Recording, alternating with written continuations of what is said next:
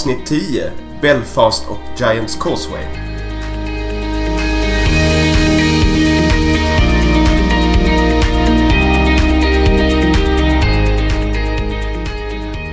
Nu är det dags att besöka Europa i denna podd för första gången. Och vi tänkte att vi skulle börja i Storbritannien. Dit faktiskt var och varannan svensk åker ju med ganska stor regelbundenhet. Det är ju mycket London som är en av världens mest besökta städer. Men det är ju inte heller ovanligt att åka typ på fotbollsresa till Manchester eller Liverpool eller liknande. Ja, och det är inte heller helt ovanligt att åka upp i norr till eh, Skottland. Dels för att besöka städer som Aberdeen, Edinburgh och Glasgow eller för att insupa det skotska höglandet. Mm. Whisky och andra gottigheter. Ja, och det är ju lite samma med, med Irland. Eh, Skottland och Irland känns ju ganska lika syften så, som folk åker dit på. Ja, precis. Irland, den gröna ön. Men det finns också en annan, lite mer bortglömd del av den irländska ön. Nordirland. Vem fasen åker dit? Ja, det är ju inte jättemånga. Ehm, och det är väl lite därför vi väljer att ta upp det i podden också, för vi tycker det är lite kul att, att besöka sådana platser som inte alla turistströmmar går till, om man säger så. Ja, det finns så mycket annan bra information om charterdestinationer och eh, storstäder dit man åker på weekend. Men däremot en destination som Nordirland, det finns nästan ingen bra vettig information på svenska om det. Det Nej. vill vi ändra på. Precis, det kan vara lite svårt att, att hitta, så ja, då får det bli Nordirland på detta avsnittet. Häng med!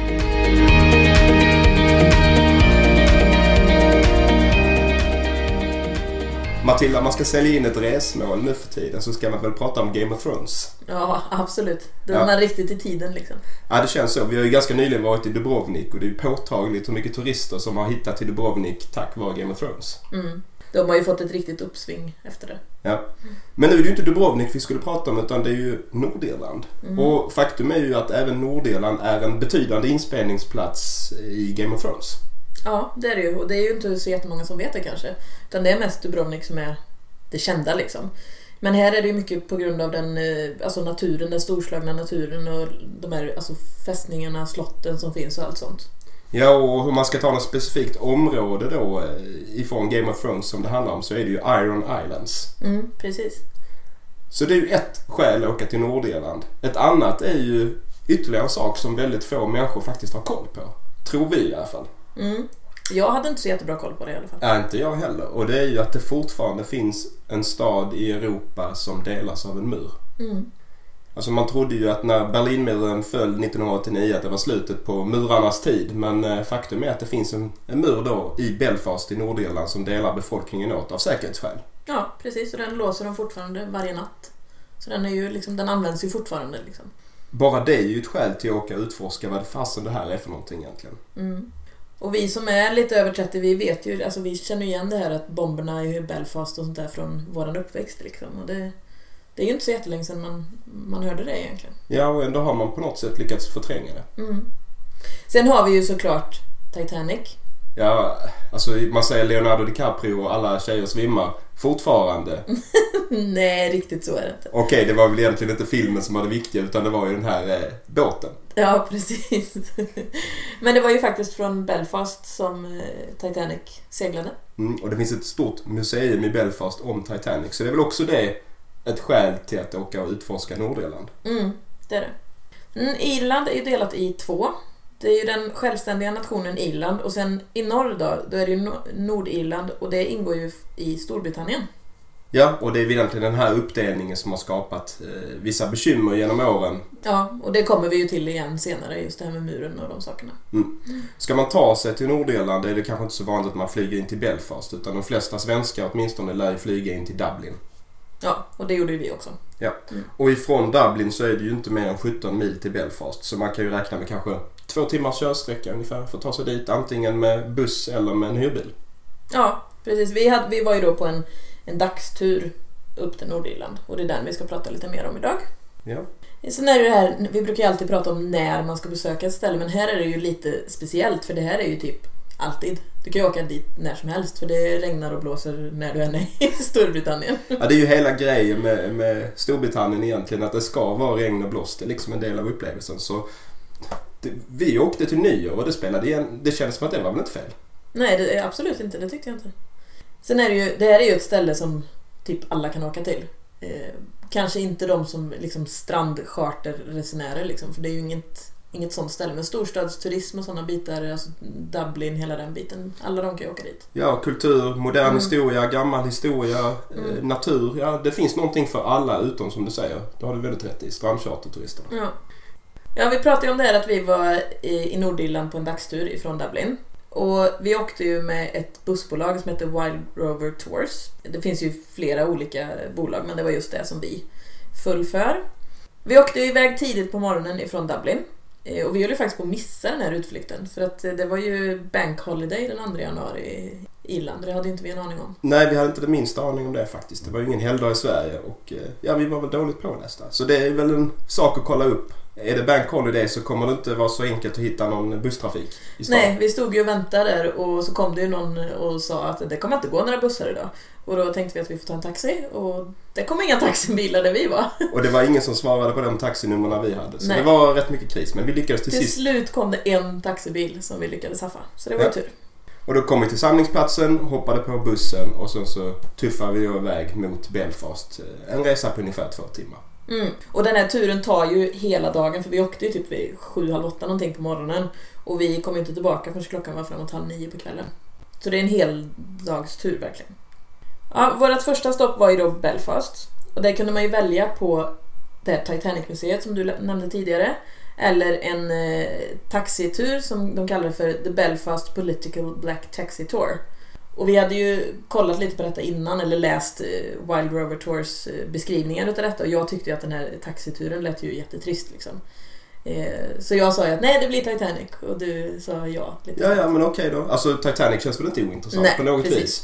Men sen när vi satt i bussen och våran guide pratade lite mer om de här turerna så tyckte jag ju att den här taxituren lät väldigt mycket mer spännande än vad den gjorde på hemsidan. Så då sa jag till dig att "Ja, men ska vi inte ta den istället? Så du var Ja. inte svårövertalad. Nej, men ni hör vartåt det lutar, vem det är som bestämmer i det här förhållandet. Såklart. Det är bara vänja sig nu när vi är gifta vet du. Ja, så vi sadlade om planerna och hoppade på den här taxituren istället. Och det gjorde faktiskt de flesta som var på bussen. Det var bara ett fåtal som tog eh, Titanic-museet. Ja, och vi kände väl framförallt, alltså det är klart att det varit jätteintressant med det eh, museet också liksom, men Titanic vet man ju rätt mycket om sen innan liksom. Och Ja. det gör man ju inte om detta. Och vi märkte ju mer och mer att vi är alldeles för dåligt pålästa om det här med Nordirland och Belfast och historien. Den Mm. moderna historien. Mm. Man lärde sig väldigt mycket nytt på den här turen faktiskt. Men själva turen då? Vi delades ju upp i fyra, fem såna här klassiska fina taxibilar. Och där varje chaufför guidade ju när vi åkte runt. Och då var det ju en chaufför som kunde komma från båda sidorna. Alltså han kunde både vara protestant eller katolik. Mm, precis, det var blandat liksom. Ja. Och det fanns ju då liksom ett gäng av båda dera. Och när, de, när det var pauser och, och det, var, det var någon som höll en föreläsning om var vi befann oss så samlades liksom taxichaufförerna i sina två grupper. De hälsade lite artigt på den andra gruppen, de stod för sig själva så kan man väl säga. Mm. Och det var ett rätt så tydligt exempel på att det fortfarande finns även en osynlig mur mellan eh, befolkningsgrupperna, speciellt i den äldre generationen. Ja, det märkte man ju faktiskt absolut och det trodde man ju inte innan. Men i alla fall vid de här stoppen så, så pratar de ju mycket om det politiska läget och hur det har sett ut under de senaste typ fyra decennierna.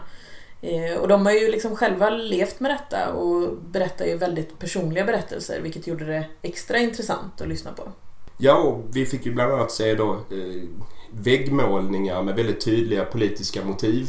Mm, som det finns typ överallt i staden. Ja, och vi var ute i bostadsområdena, alltså de kanske, vad ska man säga, den lägre, lägre medelklassen och övre underklassens bostadsområden där mycket av oroligheterna en gång eh, briserade. Mm, precis.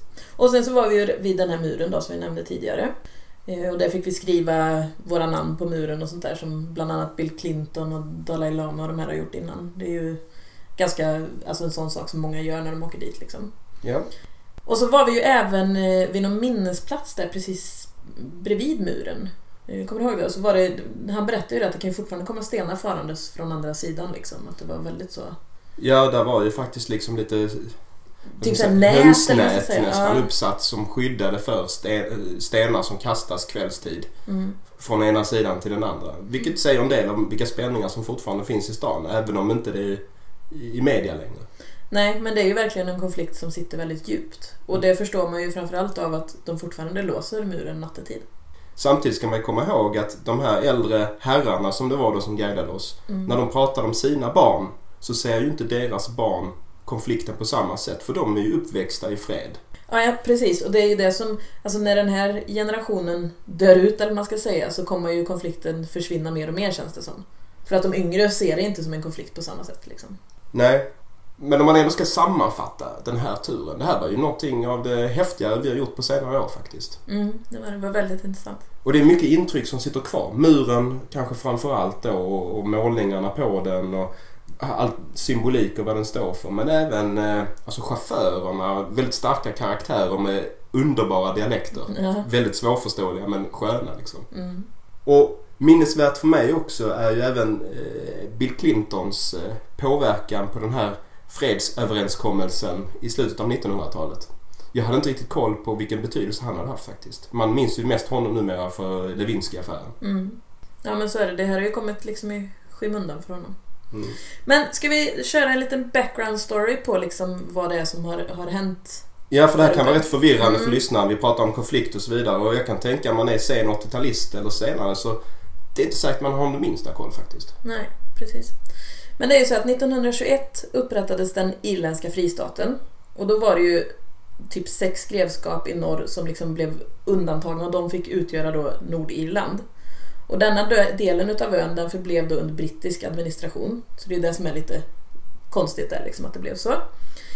Ehm, och detta var ju då för att den protestantiska majoriteten av Nordirlands befolkning, de ville ju fortsätta vara en del av det förenade kungadömet då, Storbritannien Irland. Detta var ju då något som den irländska republikanska armén motsatte sig och de bestod ju främst av katoliker och det var ju då de första beväpnade konflikterna utbröt. Ja, och irländska republikanska armén det är ju vad som förkortas IRA. Mm, precis, det är Som så vi känner till dem. Ja. Liksom. Mm.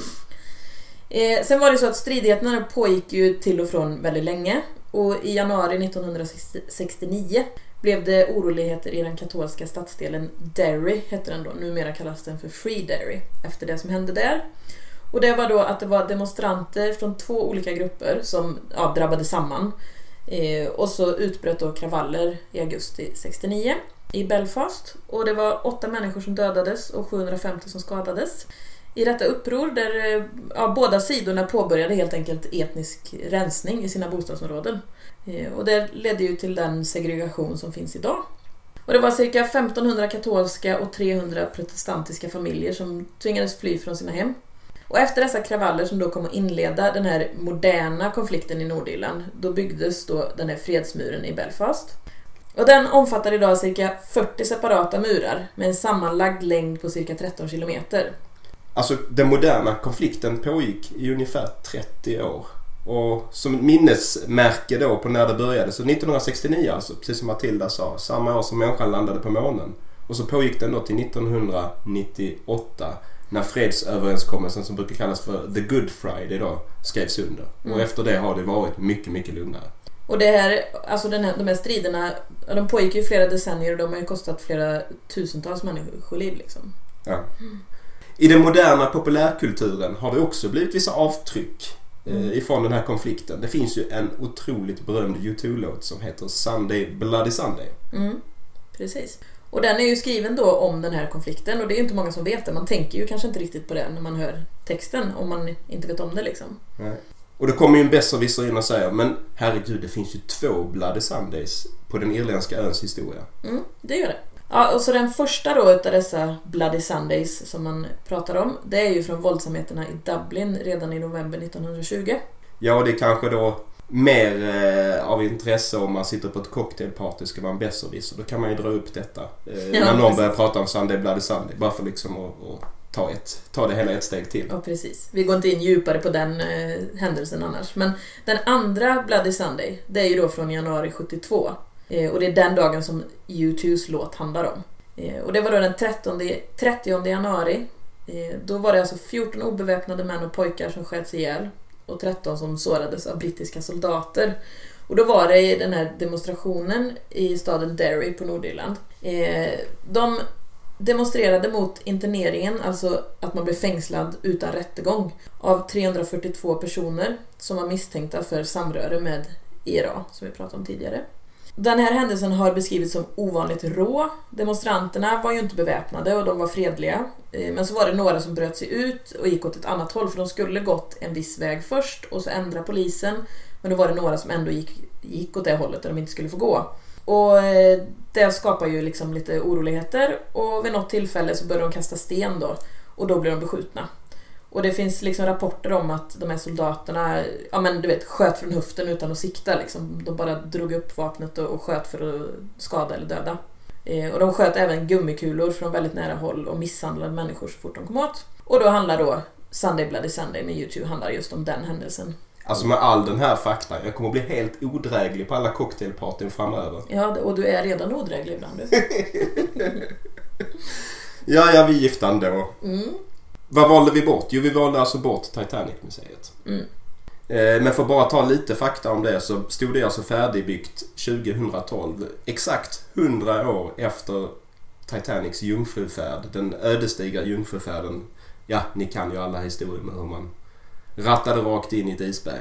Museet är på 12 000 kvadratmeter och det är öppet alla dagar om året utom 24 26 december.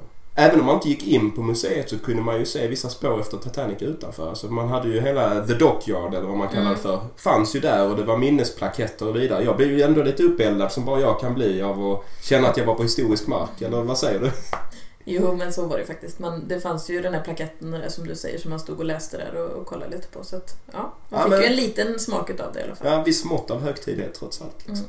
Ja, sen efter Belfast så åkte vi vidare. Och då åkte vi på Antrim Coastal Drive. Och där var det väldigt mycket fina vyer med ja, men stenstränder, tätväxt skog och ja, men många spännande sevärdheter helt enkelt. Ja, det räknas ju som en av de finare körsträckorna i världen faktiskt. I alla fall i den lokala marknadsföringen. Men så mm. heter det ju överallt. Mm. Men det var väldigt läckert.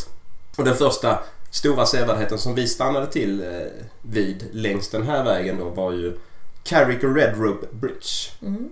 Eller egentligen stannade vi en rätt bra bit därifrån, nära en inspelningsplats till Game of Thrones.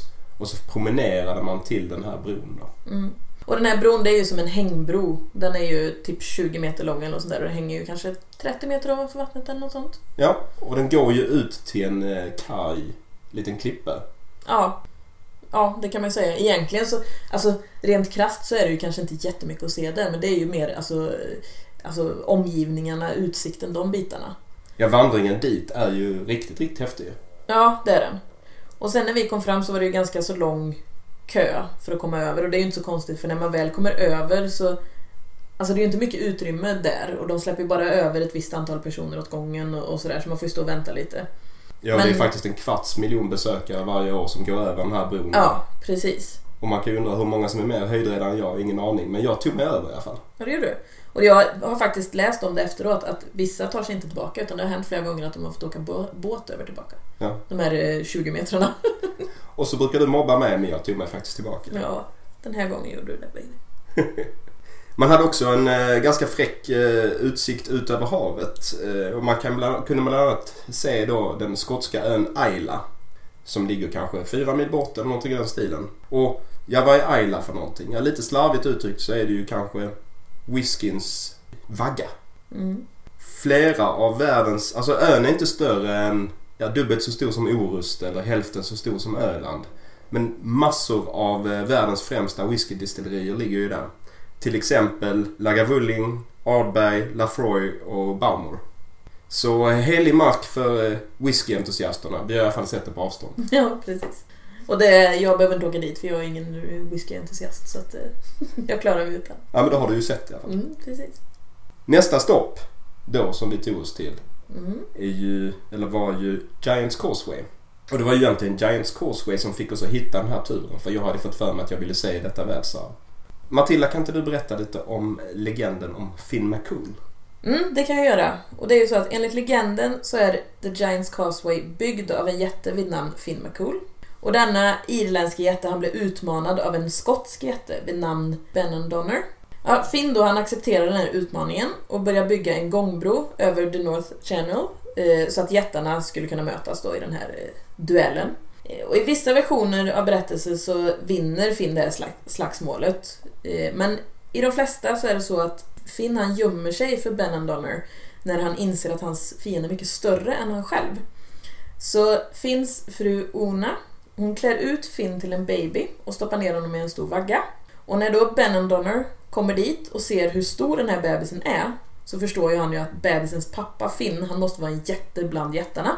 Och då flyr han därifrån, flyr tillbaka till Skottland eh, för att han blir så rädd. Och så förstör han så mycket han kan av gångbron efter sig då så att inte Finn ska kunna komma efter honom. Och på andra sidan vattnet så finns liksom identiska basaltkolumner. Eh, Så detta kan ju vara det då som eh, påverkar den här legenden att det skulle ha varit en bro däremellan. Och legenden säger då även att denne Finn McCool ska ha skapat Isle of Man och då tog han då en bit av Irland och kastade ut den mot en fiende i vattnet och så blev det en ö utav detta. Mm. Och det var ju då det som finns kvar av Finn McCools bro som vi vill åka och titta på Mm. egentligen. Precis. Och det är ju en väldigt häftig stenformation får man väl säga då. Mm, det är det. Ut mot havet. Och ja, ni får väl bildgoogla för att begripa hur det ser ut för det är inte helt lätt att förklara. Nej, det är det inte. Det är nästan omöjligt att förklara tror jag. Ifrån eh, där man parkerar så är det ju en bit för att ta sig till den här stenformationen i en ganska lång eh, backe. Så det är ju nedför när man ska ta sig till stenformationen. Och det är väl inga bekymmer att gå om man inte har dåliga höfter eller dåliga knän eller sånt där. Men däremot är det ju en rätt tuff vandring tillbaka och vårt tips är ju definitivt att man ska ta den här bussen, pendelbussen som går fram och tillbaka. Mm. Vi såg ju en del som hade gått hela vägen tillbaka och de såg helt förstörda ut. Ja, och den här bussen den kostar ju inte mycket. Alltså, Nej, det är typ några kronor ingenting. liksom. Så det är absolut värt att ta den. Gör det, spara tid och ta er istället till The Nook och käka på The Nook. En eh, klassisk irländsk pub med ja, godsaker som köttgryta och stuvningar och eh, Guinness, Guinness såklart. såklart ja, och annan mörk irländsk öl. Mm, där var det ju faktiskt jättemysigt att sitta. För de hade ju den här öppna spisen och sådär som vi satt bredvid. Och man var ju lite frusen efter blåsten liksom ute på udden. Ja, det kändes nästan som att ta sig till Midgård Ja. faktiskt. Mm. Ja, men det var, det var härligt och ja, men det gav den här genuina känslan och precis som du sa liksom den irländska blåsten och den brittiska blåsten den går ju rakt in i märgen. Mm. Så det är skönt att komma inomhus ibland. Och, och. Men det här var ändå ett, ett väldigt bra stopp tyckte vi ju. Ja, vi var väldigt... eh, Ja, vi gillade Mm. Giants Causeway helt, helt enkelt. Mm. Vad såg vi mer längs med kusten då? Ja, vi åkte ju förbi Dunluke Castle som eh, det är ju då The House of Greyjoy i Game of Thrones. Det här slottet. Men vi blev ju lite besvikna för att eh, alltså, det stod ju om att det skulle vara fotopaus där eller fotostopp där och grejer. Men våran guide, jag vet inte om han hade bråttom tillbaka hem eller vad det var, men han bestämde ju då att vi bara skulle fota i farten liksom. Ja, han har väl också en fru där hemma som bestämmer allt egentligen. ja, precis. Så vi skulle ju bara liksom åka förbi i någon liten så här cirkel där och fota och så vände de om så att, ja, så att bägge sidorna skulle få fota. Men det var jätteskitiga ute på bussen så det gick ju liksom Ja, bilderna blev värdelösa. Men Ja. vi såg ju slottet och det ser skithäftigt ut. Så är Mm. man på rundtur eller man kör själv så ska man ju se till att kliva ur bilen och ta de här bilderna. Det är ju ett privatägt slott så man kommer inte in normalt nej, sett. nej, precis. Men bara att se det och hur det ligger är ju jäkligt coolt liksom. Riktigt häftigt. Mm. Vi kom också igenom eh, byn Bushmills. Mm. Som ju faktiskt då är berömd för att den har världens äldsta whiskydestilleri. Som är grundat, hör och häpna, 1608. Mm, det är ett tag sedan. Det är ett hyggligt tag sedan alltså. Helt sjukt egentligen att det finns verksamheter fortfarande som är aktiva. Mm. Eller hur? Det var väl ungefär det som hände på vår nordirländska roadtrip med Wild Rover Tours. Ja, det var det.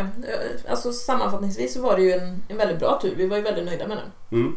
Men det går ju lika bra att göra det här i egen bil. Det vill vi verkligen understryka. Absolut. Det är skönt att ha någon som fixar det åt en och man kanske bara har en dag på sig. Men det går ju jättebra att göra det i egen bil. Mm. Vad man ska tänka på om man är på Nordirland när det gäller säkerhet då. Det är ju kanske att eh, Belfast nattetid är ju någonting som fortfarande kan vara ganska så eh, farligt. Ja, jag menar det finns en orsak till att de faktiskt håller muren låst. Mm. Öv- ja, och i övrigt så känns ju Nordirland hur säkert som helst. Mm. Det var ju vår upplevelse liksom.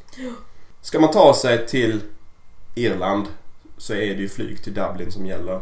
Och när jag gjorde min vanliga sökning nu här i researchen och tittade ett halvår framåt så kan man väl säga att det kostar ungefär 700 spänn tur och tur eh, ifrån Kastrup och kanske ungefär det dubbla ifrån Arlanda Mm. för att ta sig till Dublin. Eh, och sen så behöver man några nätters övernattning. Vi bodde med Airbnb i Dublin. Och då får man räkna med att ge ungefär 500 spänn uppåt. Eh, för Ja, alltså ett det, boende. ja, det här var ju över nyår vi bodde så för oss var det ju kanske lite dyrare Ja, också. Mm. ja. Och eh, ska man göra Wild Rover Tours busstur så kostar den 70 euro per person. Alltså knappt 700 spänn då. Precis. Så det behöver inte bli så himla dyrt faktiskt. Man kan ju köra hyrbil och, så, och sådär så håller man nere kostnaden något ytterligare. Mm. Maten på Irland, vi var inne på det. Köttgrytor är ju det som regerar. Ja. Mörkt, gott öl. Men det är ju det att just när det är det här eh, vädret som det är, liksom, när det är blåsigt och ruggigt och sådär.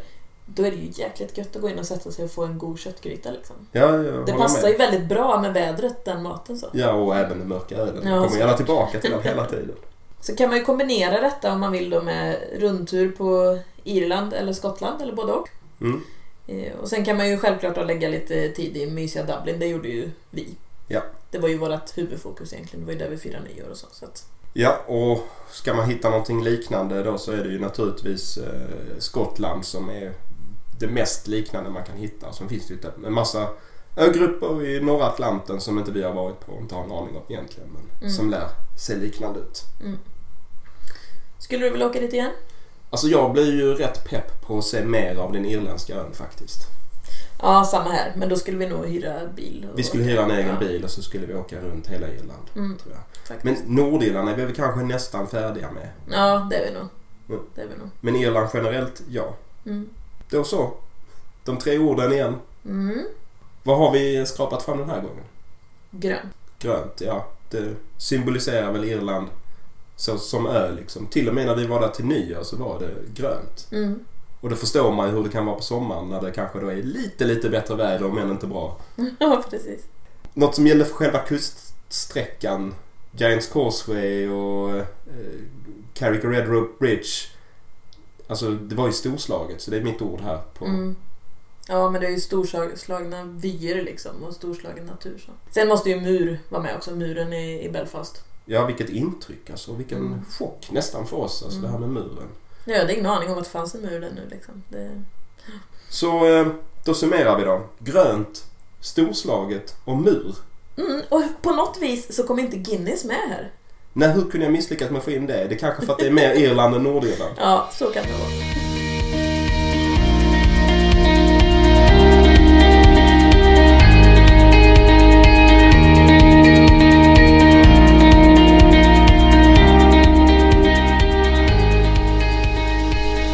Kika gärna in på vår hemsida www.restam.se där vi bland annat lägger ut bilder från våra resor. Där kan ni även komma med feedback eller ställa frågor via ett frågeformulär. Annars mejlar ni oss direkt på restam.outlook.com. Följ oss även på Facebook och Instagram. Sök på Restam så hittar ni oss där.